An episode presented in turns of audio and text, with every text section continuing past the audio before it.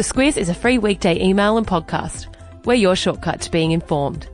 Good morning, I'm Claire Kimball. And I'm Kate Watson. It's Monday, the 29th of October.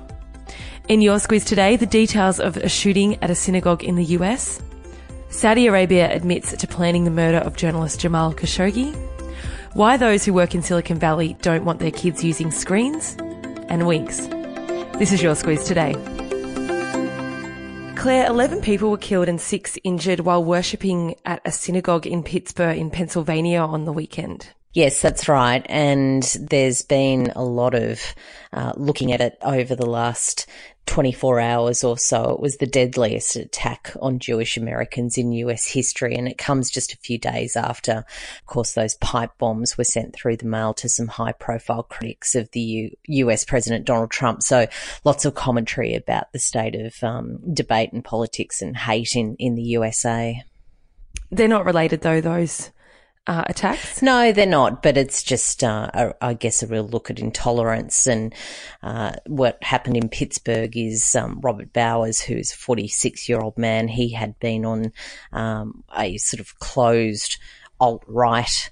Uh, website um, talking about his hatred of, of Jews in leading up to the attack, and um, certainly what um, people investigating that said is it, it, was one of the the worst crime scenes that they had ever seen, with uh, eleven people killed and, and six injured. Um, over twenty minutes, he was in the synagogue. And authorities have arrested a man they believe is responsible for the pipe bombs. Yes, he was a Donald Trump supporter. Um, there's a link in the email actually that's really worth looking at. Um, have a look at his van; it's completely plastered with Donald Trump uh, stickers and that kind of stuff. And yeah, it sounds like he was a bloke who had fallen on hard times, but was um, particularly um, about Donald Trump and, and going his um, detractors.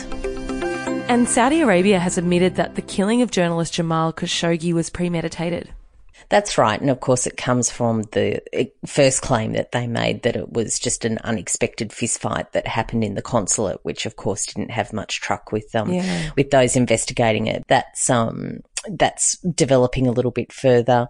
Um, Turkey is seeking the extradition of 18 Saudis that they say were involved in that murder, given it happened on Turkish soil, although of course it was in the consulate, which is a whole diplomatic thing.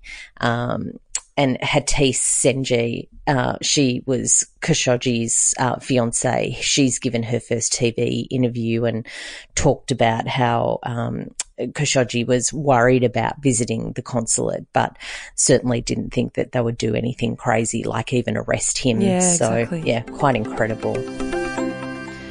Um, another sad one. The owner of Leicester City Football Club has been in a helicopter crash outside one of their matches just after one of their games. That's right. And I'm not even going to attempt to um, pronounce his name. He is a Thai billionaire and has one of those surnames yeah. that um, I think has about seven um, uh, syllables. But yes, he was on board uh, a helicopter that was leaving the stadium after a match on Saturday night and it crashed in the car park just outside. It's thought that four others were also in the chopper at, at the time.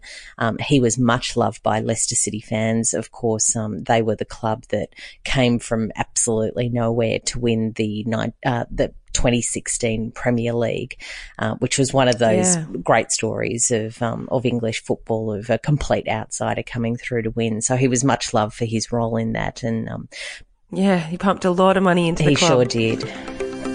Away from that sort of a lot of sad news. The New York Times, although this isn't great, the New York Times has reported that even people who work in Silicon Valley reckon our kids shouldn't really be on screens too much.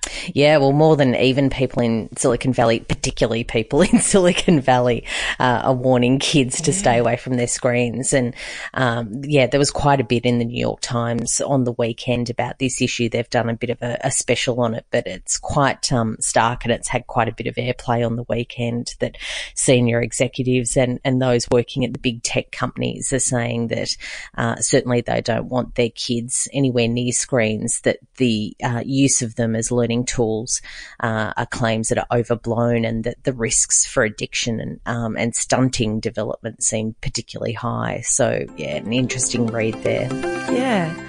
And just quickly back here, there's a Newspoll out today which indicates that the government would stand to lose 19 seats if an election was based on these results. It's a lot of seats. It is a lot of seats, um, more than a hung parliament. Um, the coalition led by Scott Morrison would be uh, completely put back into opposition. And yeah. yes, their two party preferred standing has gone backwards in this Newspoll um, to trail Bill Shorten's Labor 46 to 54. Um, their primary vote at the moment is particularly low, which is, as we saw with um, Dave Sharma, even a good 40, 42, I think he landed with in primary votes isn't enough to get you through to a win. So lots of um, seats on a knife edge there. And the other interesting poll that's out today is a Deloitte um, trust index for banking, which shows that only one in five of us think that they behave ethically. So um, that, of course, wouldn't be a surprise to many people following the Royal Commission. Yeah. No, that's true, but not great. Uh, what about Winx, Claire? Fourth straight Cox plate. The only horse to ever do it. I liked one journalist put it this way. Win it once and you're the best of your generation. Twice and you're a champion. Three times and you're a legend. Win the, win the Cox plate four times and you're Winx, Immortal and the best of all time. Yeah, there's not much more to say other than that. Yeah, she's incredible. 29 wins in a row now. Amazing. And finally, the Royal Tour is nearly over with their final stop, New Zealand they look like they're having a good time there. Uh, Meghan has given a, a, speech overnight by the looks of things where she talked about feminism and New Zealand becoming the first country to give um, females the vote. So that was good. Yeah, they're there till Thursday. What's the subject line today?